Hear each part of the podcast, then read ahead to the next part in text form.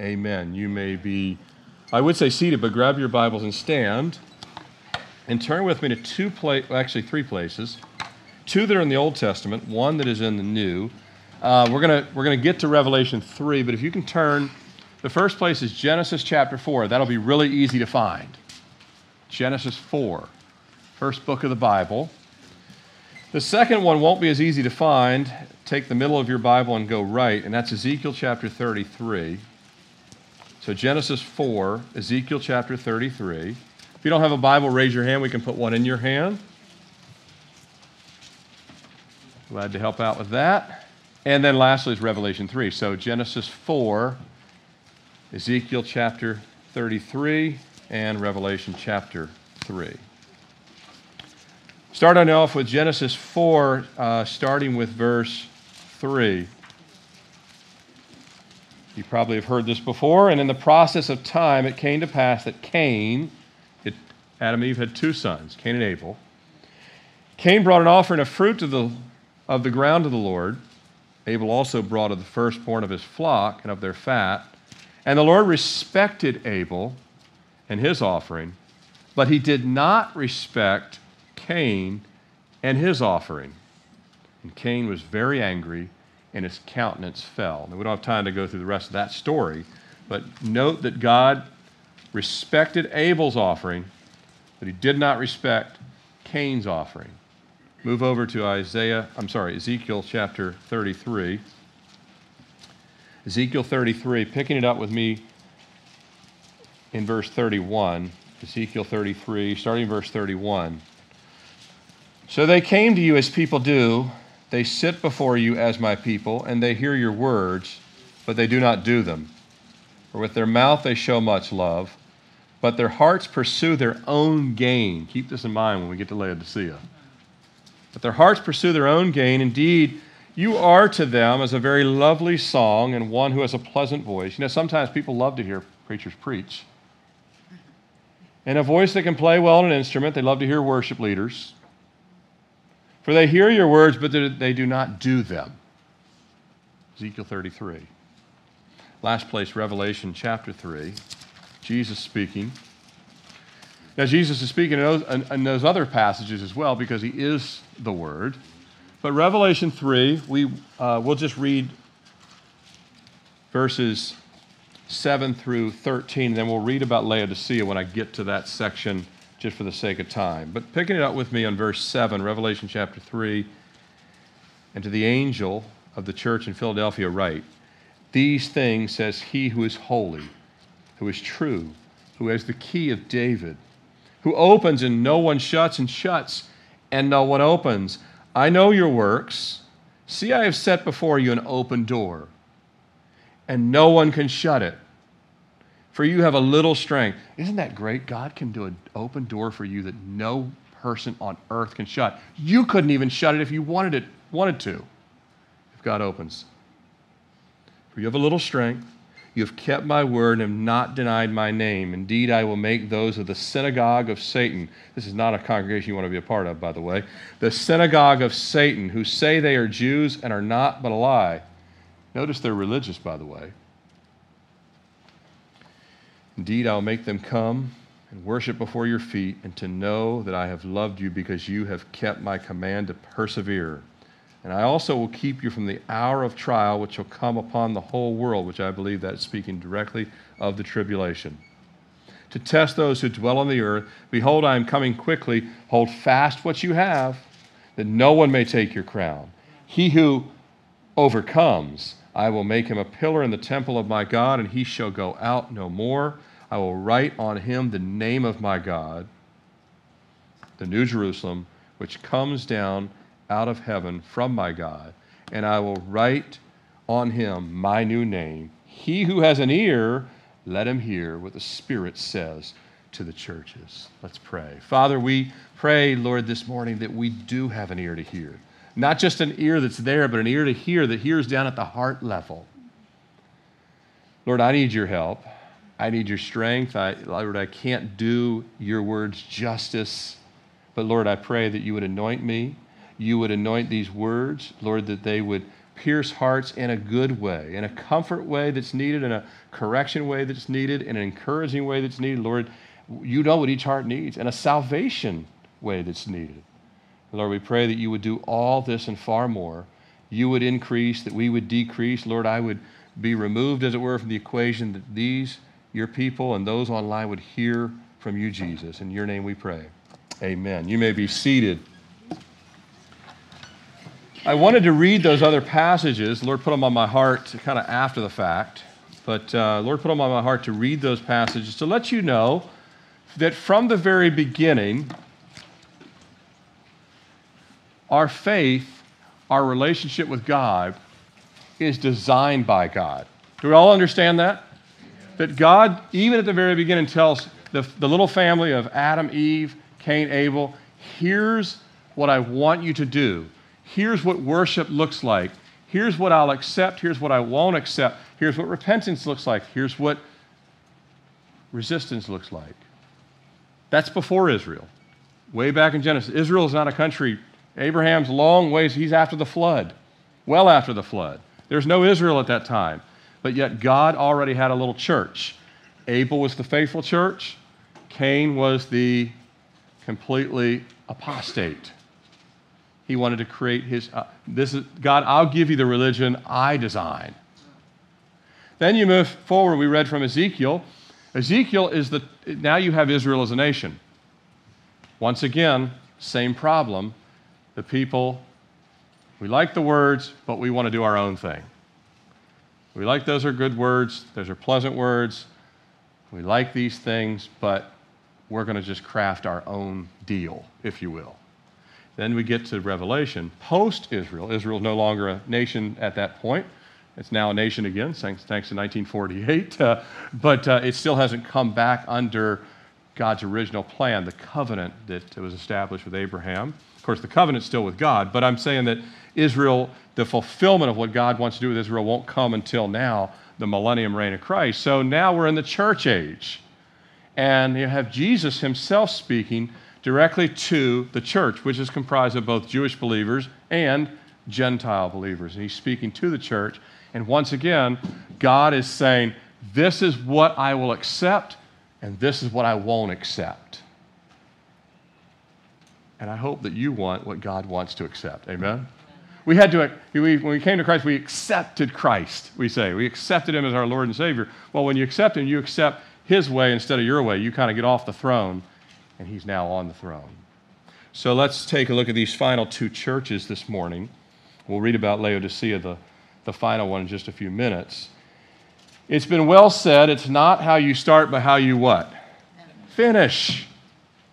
And Jesus loves you and me enough, and he loves every church fellowship that's been established in truth. He wants us to finish well. He, want us, he wants us to finish faithful. Some people get saved and they're on fire for Christ. And then sadly they fade away. Some get saved and they go in circles for months and years and they, then they finally get rooted and they continue to steadily grow. Some start faithful and remain faithful all the way to the end. Like, you know, you see somebody like uh, Samuel like that, right? Others do not. Same patterns found in churches. Some churches have started off well and then they don't even exist anymore. Some start off well and finish, and, and they're still going strong. But Jesus desires that every believer and every church stays the course of faithfulness. I say all the time, you're going to hear me say it for as long as I'm here. You'll never hear when you get to heaven, good and perfect servant.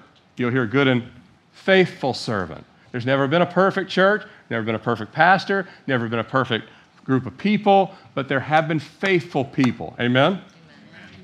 Faithful is someone you could trust. Say, here's the key to our house. While we're out of town, if anything's needed, we can trust you. You only do that with faithful people. Jesus can entrust us with his word that we would be faithful with it. Amen? So, how does one stay on the course of faithfulness? How does that happen? Well, we have a choice. It comes by staying the course of abiding in Christ. John chapter 15. Obedient to his commands, yielding to his correction and his encouragement, day by day, week by week, month by month. People can stay faithful for, faithful for a few days, but can you stay faithful for 10 years, 15 years, 20 years? As we saw last week in part one, the majority of the churches that Jesus addressed were not on the course of faithfulness anymore. Some were now completely defiled, in despair. Some were even dead. We saw Sardis was a dead church, even though it looked very much alive to themselves and everybody else. By way of brief review, we looked at five of the seven churches. I want you to notice that uh, as Jesus addresses these seven churches, he moves in exactly a clock, uh, clock, uh, clockwise from Ephesus all the way to Laodicea, clockwise manner. Interesting, isn't it? That also may give us some insights that perhaps uh, that it really does speak to the seven church ages because it moves at a time, just like a clock. You see the hourglass there. Jesus has set a limit how long he will give any church to repent, how long he will give any person to repent. You, you have an opportunity, you have a season, but he gives the time.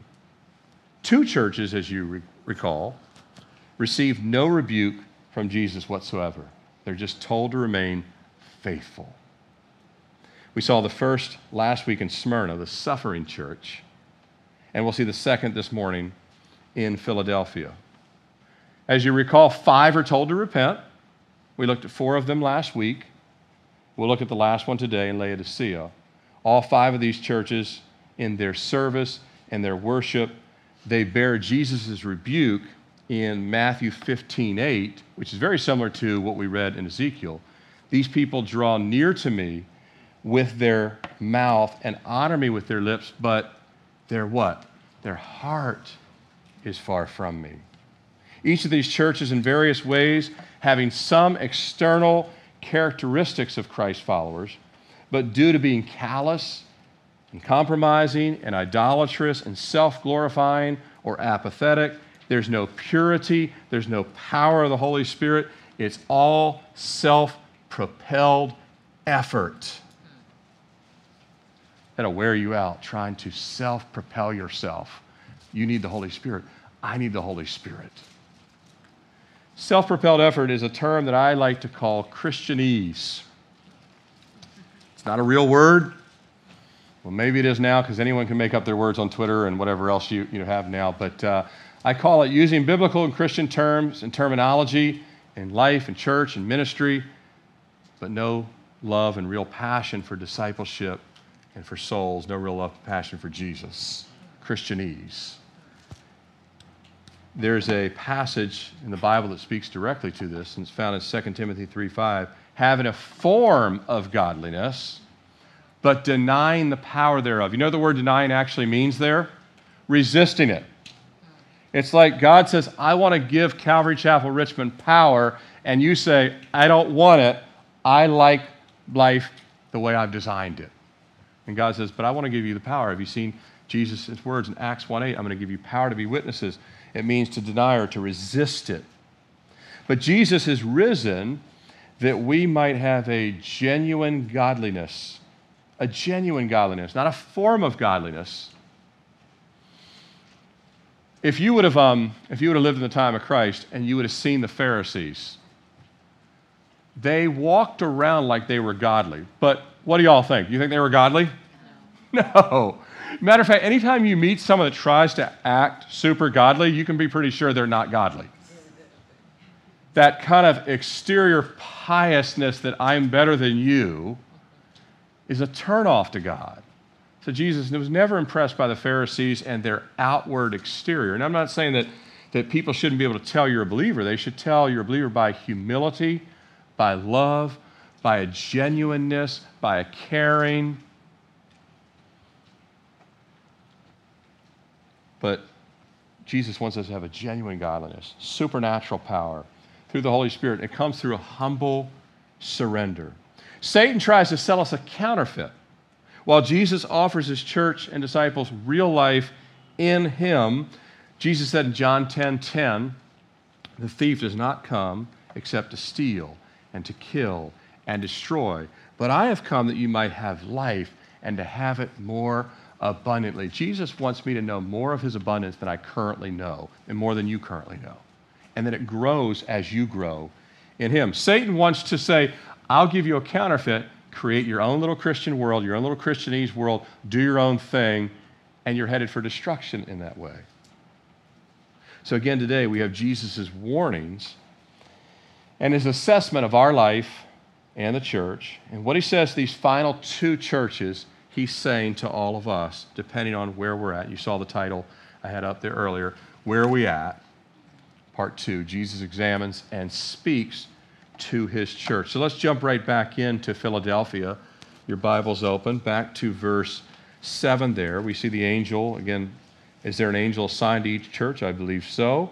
There's also a pastor of each church. These things says to he who is holy, he who is true, he who has the key of David. You notice how many times that Jesus will reference God's original work with Israel and how he's blending that with the church. Because when we get to heaven, we'll be neither Jew nor Gentile, we will be one. Uh, but, but there was a purpose for Israel, and so Jesus came from the seed of David. He has the throne of David, the key of David. Jesus, the King of Kings, he who opens and no one shuts, and shuts and no, one's o- no one opens. I know your works. See, I've set before you an open door, and no one can shut it, for you have a little strength. You've kept my word and not defiled my name. Indeed, I will make those of the synagogue of Satan who say they are Jews and not but a liar. Indeed, I will make them come and worship before your feet and know that I have loved you because you have kept by command to persevere, I will keep you from the hour of trial. I'll stop there. This church, Philadelphia, commended for their works, their reliance on Christ. And as they have very little strength and understood how weak they are, if I was to ask some of you this morning, some of you are fine with it, some of you, are but I don't want anyone to know I'm weak. I don't want anyone to know that I'm not super strong. But some of you would be very honest. Some of you are like, just a, I'm bar- I barely got here today. Are you kidding? Some of you might say you're the weakest person in the room or online. The Church of Philadelphia, they weren't strong and they knew it. They were not strong physically. There was people that had it all together. They weren't strong and they knew they weren't strong. They truly believe the words of Jesus, John 15, 5, for without me you can do nothing. They actually believed that. They didn't think that there was anything good in them or noble in them or great and powerful and they were amazing. This is a church that's dependent on Jesus. Keep in mind, when we look at Laodicea, they're the opposite of that. Jesus affirms their obedience to his commands, their perseverance in difficulty. Anyone can, you, don't want to go watch a movie where there's zero difficulty at all. The entire theme of the movie is nothing. There's not a single problem to be solved. There's not a single anything. There's not a hero that's needed. It's just, what are we watching on Netflix tonight? The whole movie. It's just it's pizza, it's Friday night, nothing wrong, everything's perfect. They didn't have that in Philadelphia. They were going through the wringer.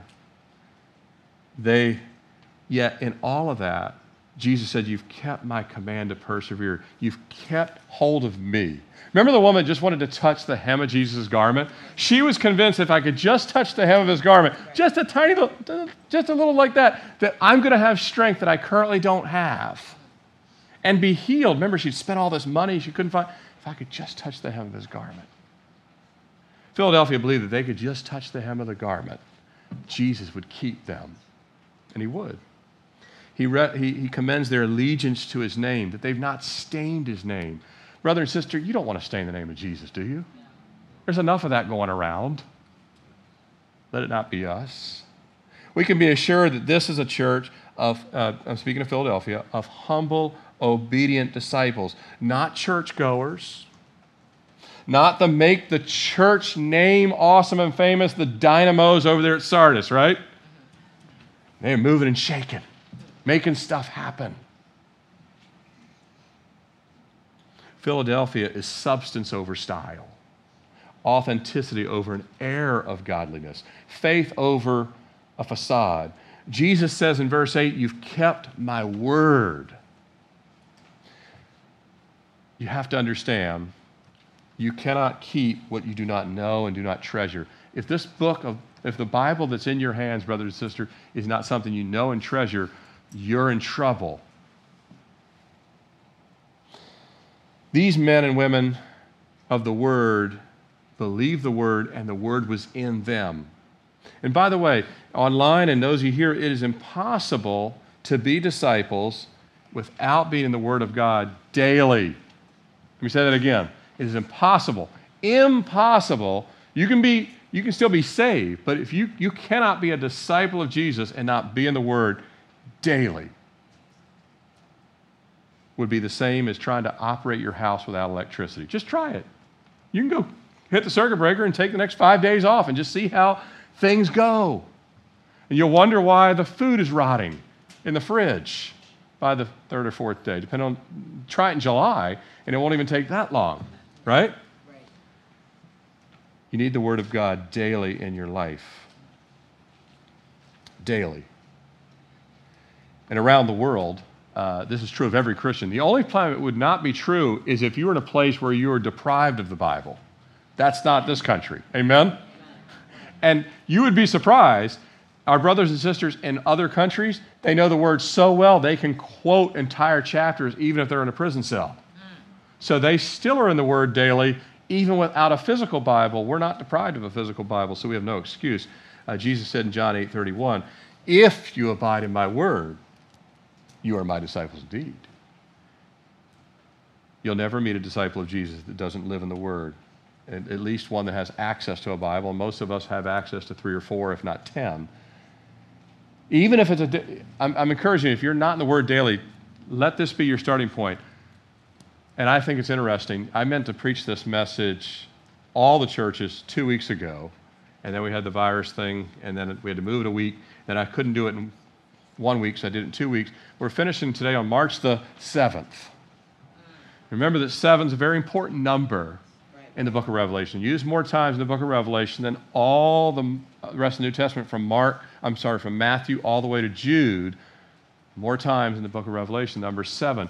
It's that, that completion, it's that uh, everything is fulfilled.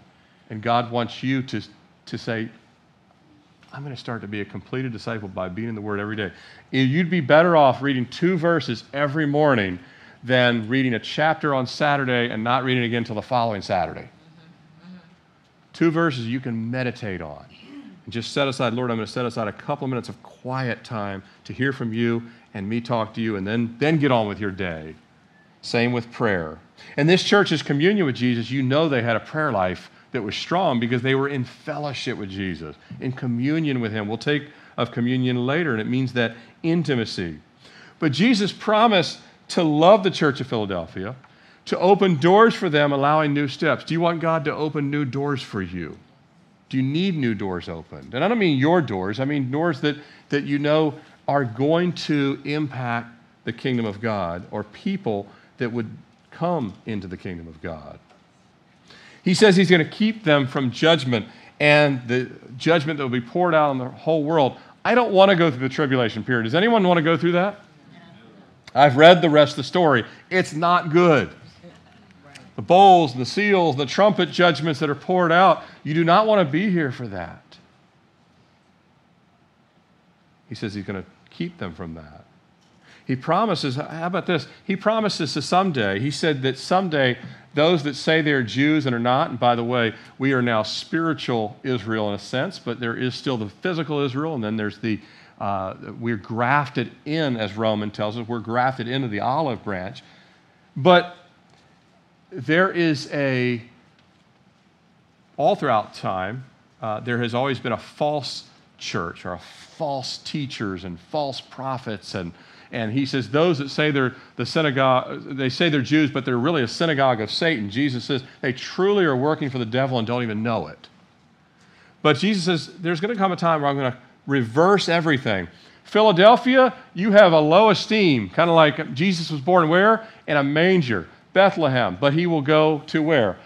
A great throne where he'll sit above all things. But when he was in Bethlehem in a manger, nobody, smelly little barn, no one cares, uh, no one knew about it.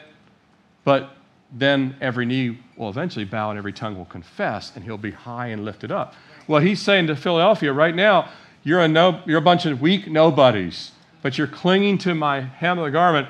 One day I'm going to flip it all, and you're going to be on thrones, and everybody else. Remember the rich man and Lazarus? It all got flipped. And life is but a vapor. The flip happens faster than you can think about it. So, you want to be on the right side of this flip. And Philadelphia is. He says, I'm going to turn the tables. You're going to be on a throne. You won't be at the bottom, you'll be on thrones. Same with Smyrna. Uh, they didn't receive a rebuke, and he, Jesus told them, just stay faithful. These were the wise versions with the oil in their lamps. This is a church in Philadelphia that doesn't have anything in the way of popularity. There's no cool factor to Philadelphia. Their finances are tight, but they're generous anyway. There's a simplicity and authenticity. The lordship of Christ is definitive. It's, it's clear that that Jesus is the shepherd of that church. They might have pastors and elders and deacons, but Jesus is the, is the, is the, the center. The word is central. Prayer is essential. The gospel is still amazing to them. Boy, if the gospel is still not amazing to you, Lord, have, have say, God, please, between now and Easter, make the gospel amazing to me again. The gospel is still amazing to them. Their love and care is evident. The grace and strength that they have received um, is evident that even though they're worn out and weak, they're still faithfully following Jesus, still being the hands and feet of Jesus. They're the kind of church that has slow, steady growth, just slow and steady. Um, me and Zach were talking the other day, and you know, you know Zach served uh, about 11 years now in Asia, and he, he's, he's telling me, he's like, he goes, and I've just come to realize I'm a plower. And, and I would say that I lean on the plower continuum too. I haven't seen just the massive, awesome, explosive, you know, but now that may come. But all we're told to do is just faithfully plant seeds, plow, plow, plant, plow, plant. And that's what Philadelphia was doing. Remember of Sardis last week? Sardis had everything. They were amazing. They were famous. Their, their Instagram account was, the, was just the most awesome. Sardis was famous, but Philadelphia was faithful. Sardis was famous, but Philadelphia was faithful. Uh, former President Theodore Roosevelt said, It is better to be faithful than famous. It, it's defi- this is definitely true in the, in the kingdom of God. In America, you might get a lot more money if you're famous, but in God's economy, it's far better to be faithful. He only he doesn't say, well, well done, good and famous servant. Does he? Right. Jesus is not impressed by anyone's fame. He met Pilate and Herod, no big deal. He told them, My kingdom is not of this world, it's way above yours. Clement of Alexandria said, The faithful person lives constantly with God. And the reason why the faithful person lives constantly with God is they constantly need God. The reason why the faithful person lives constantly with God is they constantly need God. Your unsaved friends, neighbors, family members, they don't, they don't think they need God. So that's why they don't live constantly with God. And they even wonder, why do you go to church every single week? There's like two holidays you need to go for. It's christmas and easter and, and, other than that and why would you watch a wednesday night service at all? Why do you listen to why do you listen to more teaching after you've already had teaching? Because we're dependent on god. Philadelphia was dependent on god. I am more dependent on god than i am the little bit of breakfast i had this morning. I really am. More than my necessary food. If i don't have the bible i have a problem But this was Philadelphia. Jesus says, look at, we'll kind of wrap it up with them. Verse 12 He who overcomes, I will make him a pillar in the temple of my God, and he shall go out no more. I will write on him the name of my God and the name of the city of my God, the New Jerusalem. Again, we see so much of God folding Israel into the church, the New Jerusalem, which comes out of heaven that John sees at the end of the book of Revelation. But Jesus is saying, just hold tight. It's 2021. You might see Jesus come back by 2031. Hold tight, hold faithful. Don't be misled. Don't become like Sardis and do not become what we're about to read about Laodicea. He's saying, just hold tight, stay faithful, and you'll overcome the evil one. You'll overcome your problems. You'll overcome through the blood of the Lamb, through the help of the Holy Spirit. Stay in His Word, abide in His Word. Let's look at Laodicea. Pick it up with me in verse 14. And to the angel of the church of Laodicea, last church, last letter written here. And to the angel of the church of Laodiceans, write, These things says the Amen, the faithful and true witness. I love these titles of Jesus. The beginning of the creation of God. I know your works. But remember, this is not an apostle talking. This is the King of Kings and Lord of Lords. This is Jesus himself preaching the message. I mean, I would just be slain on the ground. I know your works, that you are neither cold nor hot. This is not sounding like a message that they want to hear here. I could wish you were cold or hot, but because you are luke, so then because you are lukewarm and neither cold nor hot, I will vomit you out of my mouth. This is not a passage most people have ever known that Jesus has said, but it's just as much as John 3:16. Because you say I am rich. If Laodiceans, they had a lot of opulence. They had a lot of money, a lot of wealth. You say, I am rich and have become wealthy in need of nothing. Do not know that you are wretched, miserable, poor, blind, and naked. I counsel to you to buy from me gold refined in the fire, that you may be rich, and white garments, that you may be clothed, that the shame of your nakedness may not be revealed, and anoint your eyes with eye salve, that you may see. As many as I love, I rebuke and chasten. Therefore, be zealous and repent. Behold, I stand at the door and knock. If anyone hears my voice and opens the door, I will come into him and dine with him, and he with me. To him who overcomes, I will grant to sit with me on my throne, as I also overcame and sat down with my Father on his throne. He who has an ear, let him hear what the Spirit says to the churches. For Laodicea, there's no commendation at all. There's no thumbs up at all. There's no, not even for their foundation, not even for the origination of the church, not even for their time in the past. Jesus gives no commendation, zero, nothing. Even for Sardis, he said, You have a few strength in what remains. He's not saying anything of commendation. They're cited for their glaring condition of perpetually lukewarm. You know that coffee that you, you nuked and you forgot and you left in the microwave? You forgot all about it. You needed it so much that you forgot about that it was even there. And then you go back and find it, and it's, a, it's 60 degrees now. It's, it's neither hot, it's not cold. They were completely at ease. They liked Bible teaching. Understand, the Laodiceans liked Bible teaching, but they loved wealth. They liked Bible teaching, but they loved wealth. They loved possessions. They loved leisure. They loved kicking back. They, they oh man, they, they wanted to be on Caribbean Life all the time when you watch this on HGTV or something like that. They wanted just, you, I watch these families and, they, and they, I just got to escape so I can live on a beach forever. That's what heaven's for. Right, right, right, right. You're not called to sit on a beach forever. You're called to go reach people that are at the beach, reach people that are in the inner city, reach people in the rural areas, reach people wherever, but you're not called to forever have an umbrella and a glass with a lawn chair somewhere. But they like Bible teaching, but they love their houses. They loved kind of constantly adding to everything. They loved doing remodels after remodel after remodel after new chariot after new chariot. They didn't have cars back then. Horses, whatever it may be. They had no motivation, Laodicea had no motivation spiritually other than to live life with like minded, lukewarm individuals. That was their motivation to have other people that were lukewarm. They had no, there was no mention, not even a mention of a few that were walking faithfully to Christ. None. Jesus mentions nobody, zero. Not the pastor, all the way down. Nobody's mentioned as faithfully walking with him.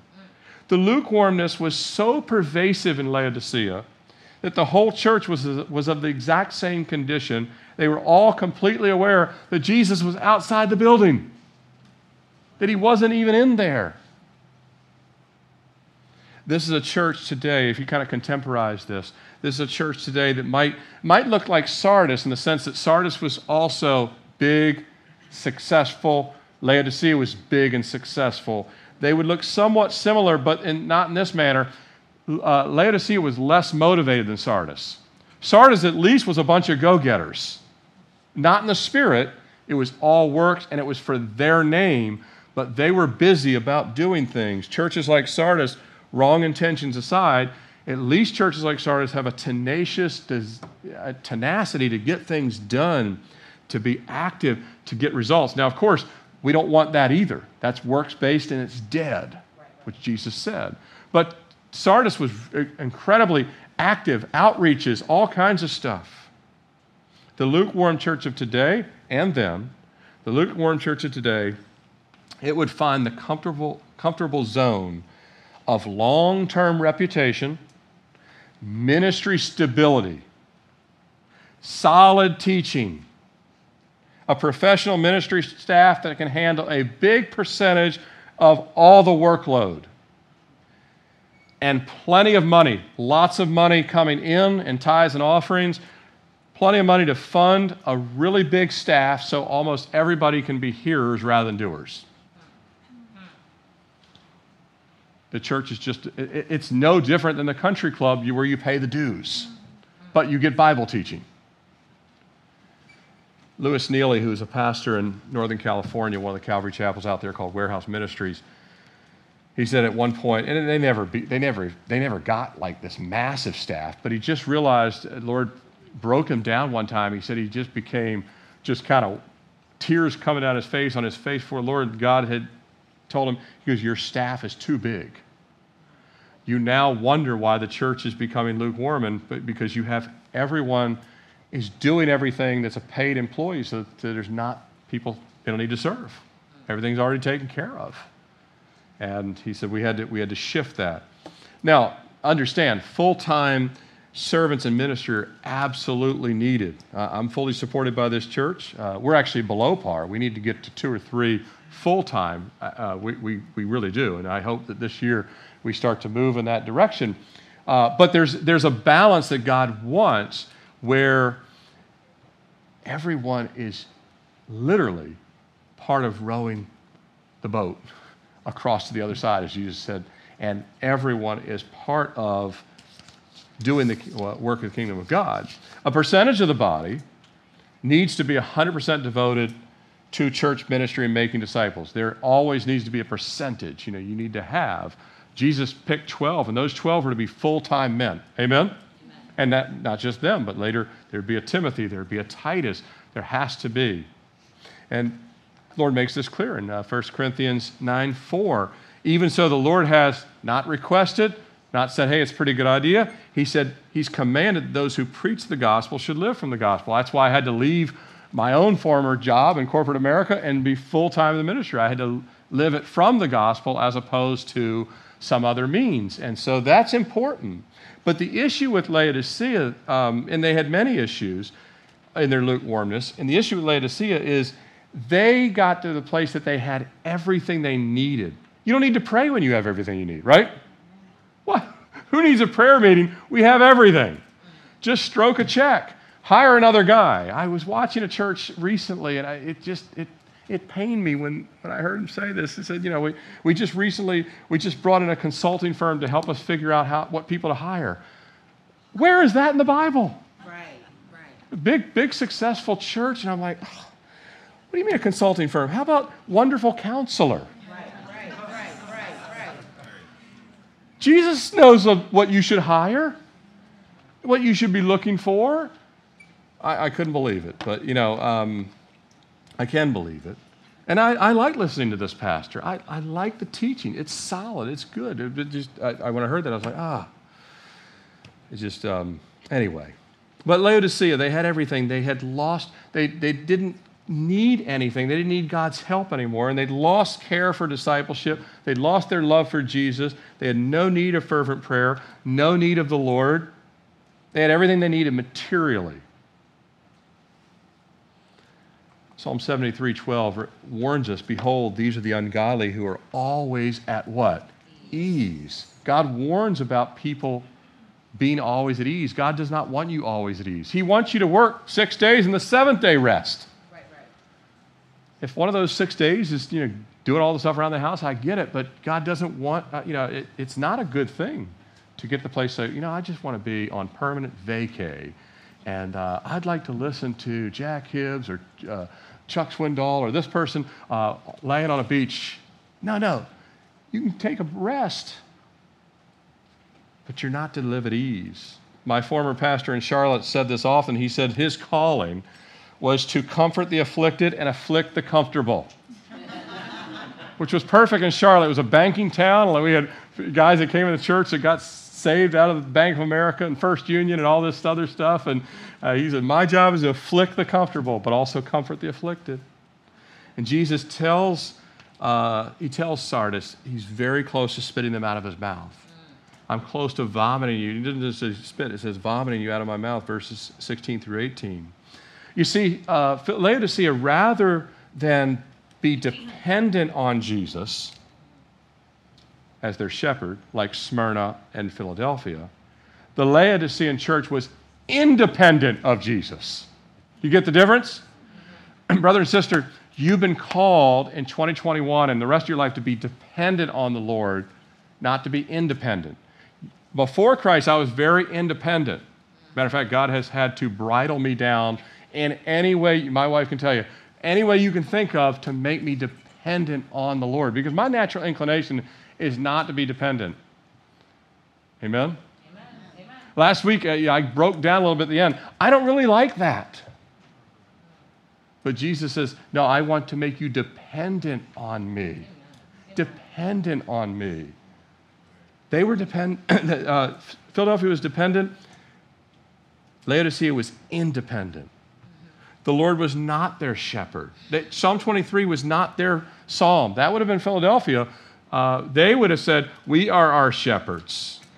We shall not want because our bank accounts and our material possessions are much. We, we have everything we need. If they were a church today, to contemporize again, Laodicea, the pastor would probably be a really well established pastor and author, maybe dozens of books. The worship would have been awesome and amazing, very inspirational. Probably more traditional than Sardis, but not outdated, because they don't miss much. They got the consulting firm to make sure they hit that sweet spot. Not as much lights, energy, and high tech as Sardis, but the service pre pandemic was huge. But the prayer meeting is tiny, and the amount of people sharing their faith is tiny. And the amount of people making disciples is tiny. I know for a fact that a very large church somewhere in the South, and I knew several people on staff there, they said, you know, we, you know, we're a massive church. We tried to do a discipleship, and we had like 50 people show up. Wow. Wow. Laodicea. Nobody has time because remember, the staff does all that. We come, our job is to listen, not to do it, to listen. Here's the word everybody's busy.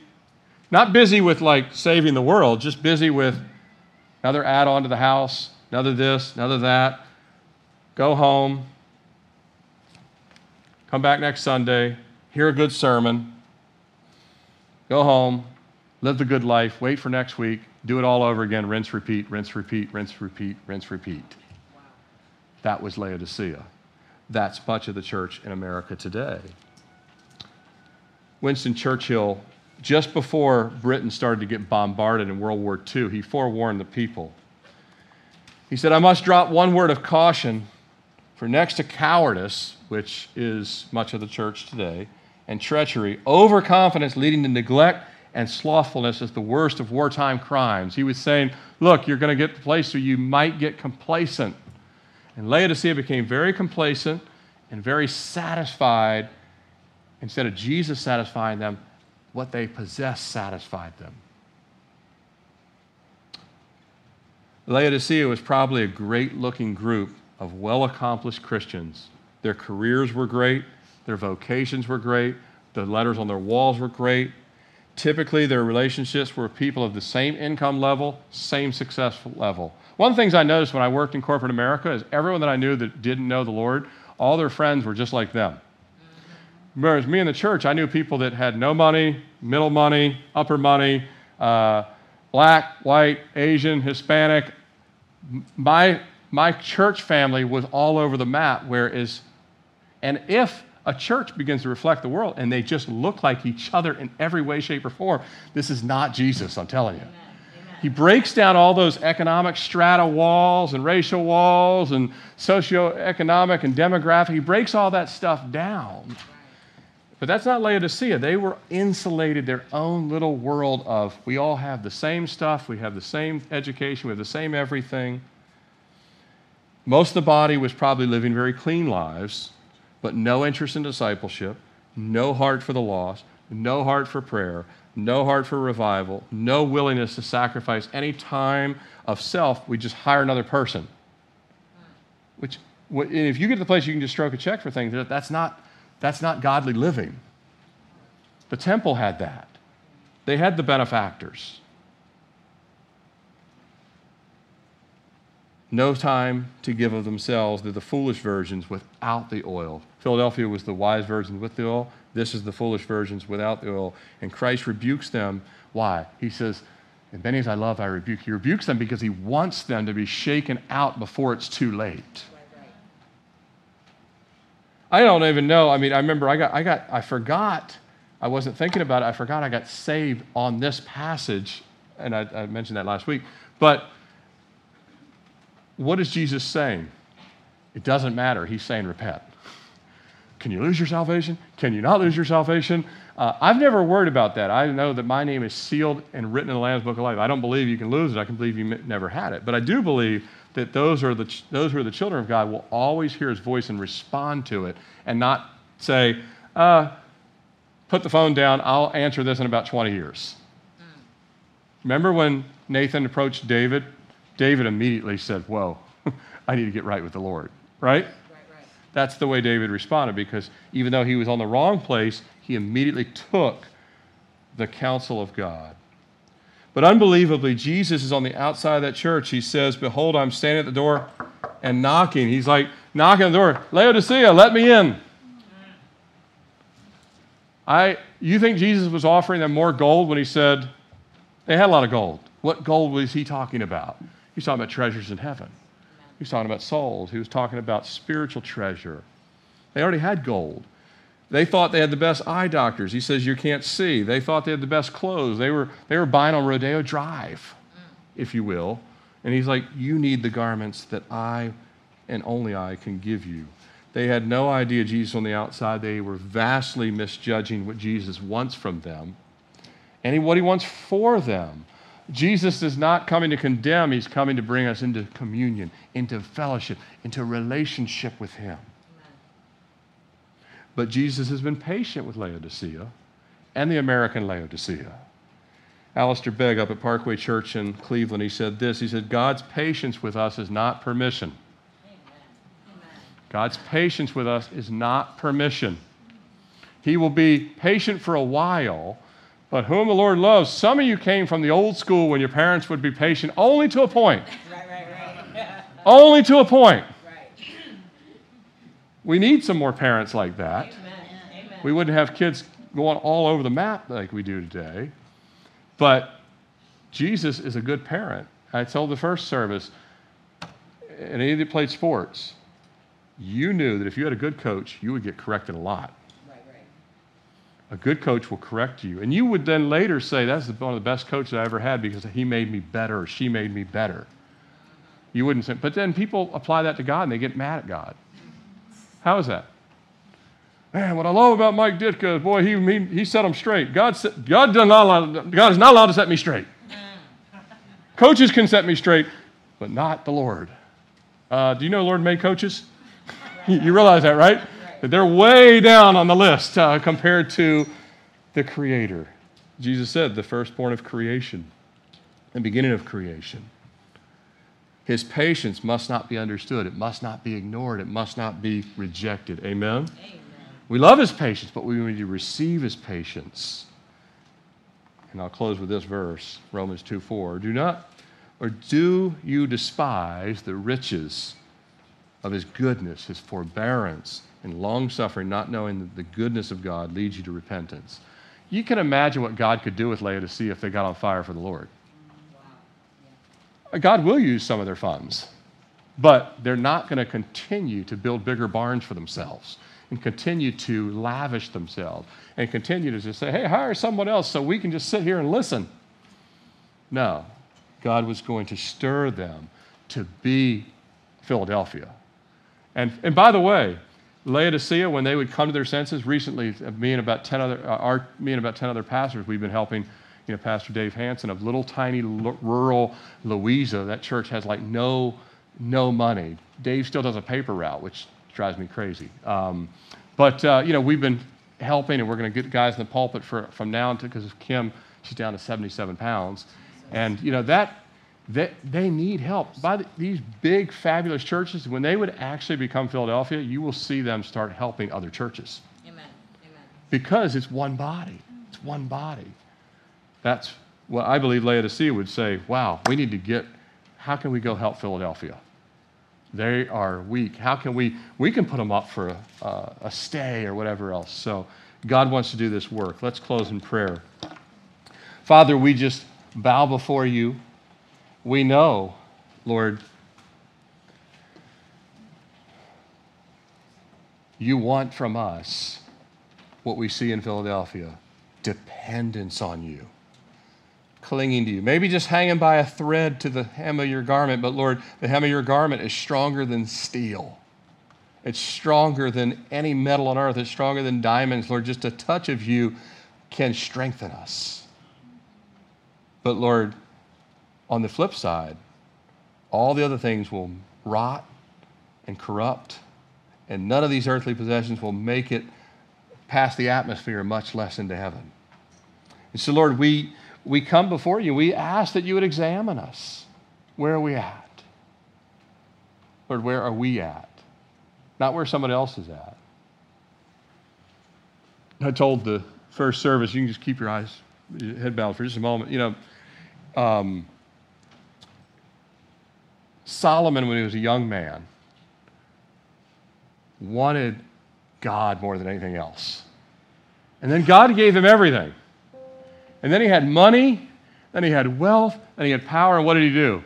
He got really sidetracked and started to fall in love with lots of wives, lots of possessions. He had total peace and prosperity, ruled the whole known world at that time with great power, and he lost his focus on God and he brought in idols. And the reason why Israel ends up getting carted away to Babylon and Assyria was Solomon. He destroyed the country.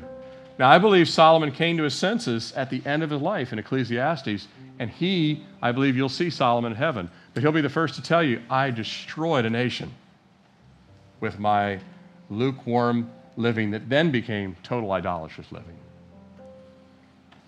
And then we see in our own lifetime, you know, right now, and you know, I mentioned last week, you know, I love, I, to, I love the ministry of Ravi Zacharias.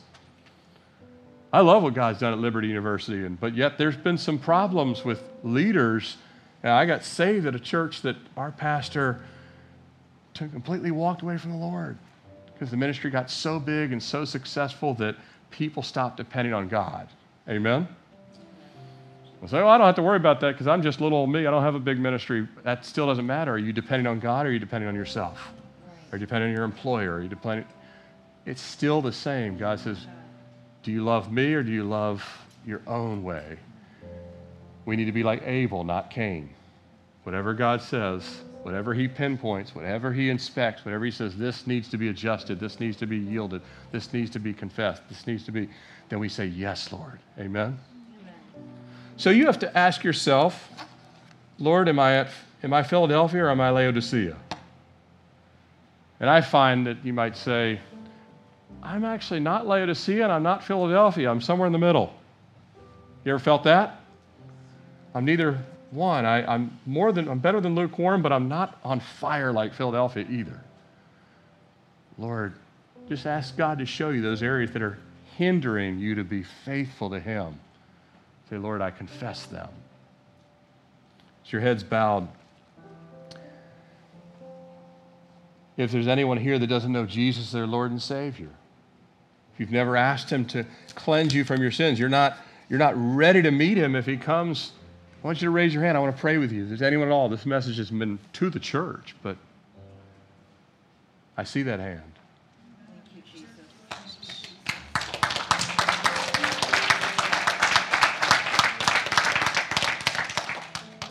Anyone else? It doesn't matter if you go to church, if you're not in the church of Jesus, you've not been saved, you've not been washed by the blood of the Lamb, your sins forgiven. Anyone else? Just raise your hand.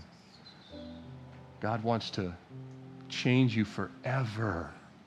You can't buy salvation, you can only receive it. Anyone online, I can't see you, but I'm going to pray. And if, if that's you and you say, I want to give my life to Christ, just in your words, you can follow mine, but just in your heart, it's the Bible says to confess with the mouth and believe in the heart that, He's raised Him from the dead, you'll be saved. And God is faithful, He does not lie. He will save you to the uttermost. Yes. Just pray, Lord Jesus, thank you for coming. Thank you for living a sinless life. Thank you for preaching the everlasting gospel. Thank you for showing me my sins and that I am a sinner. And I confess, Lord, all of my sins and I've broken your commandments. Please wash me, cleanse me, forgive me, for I've decided this day to follow you, Jesus for the rest of my life. Write my name in the Lamb's Book of Life. Fill me with your Holy Spirit. This day forward, Lord, I will follow you by your grace because of your mercy. Thank you for saving me and washing me. In Jesus' name I pray. Amen. You can clap for that. That's. Uh,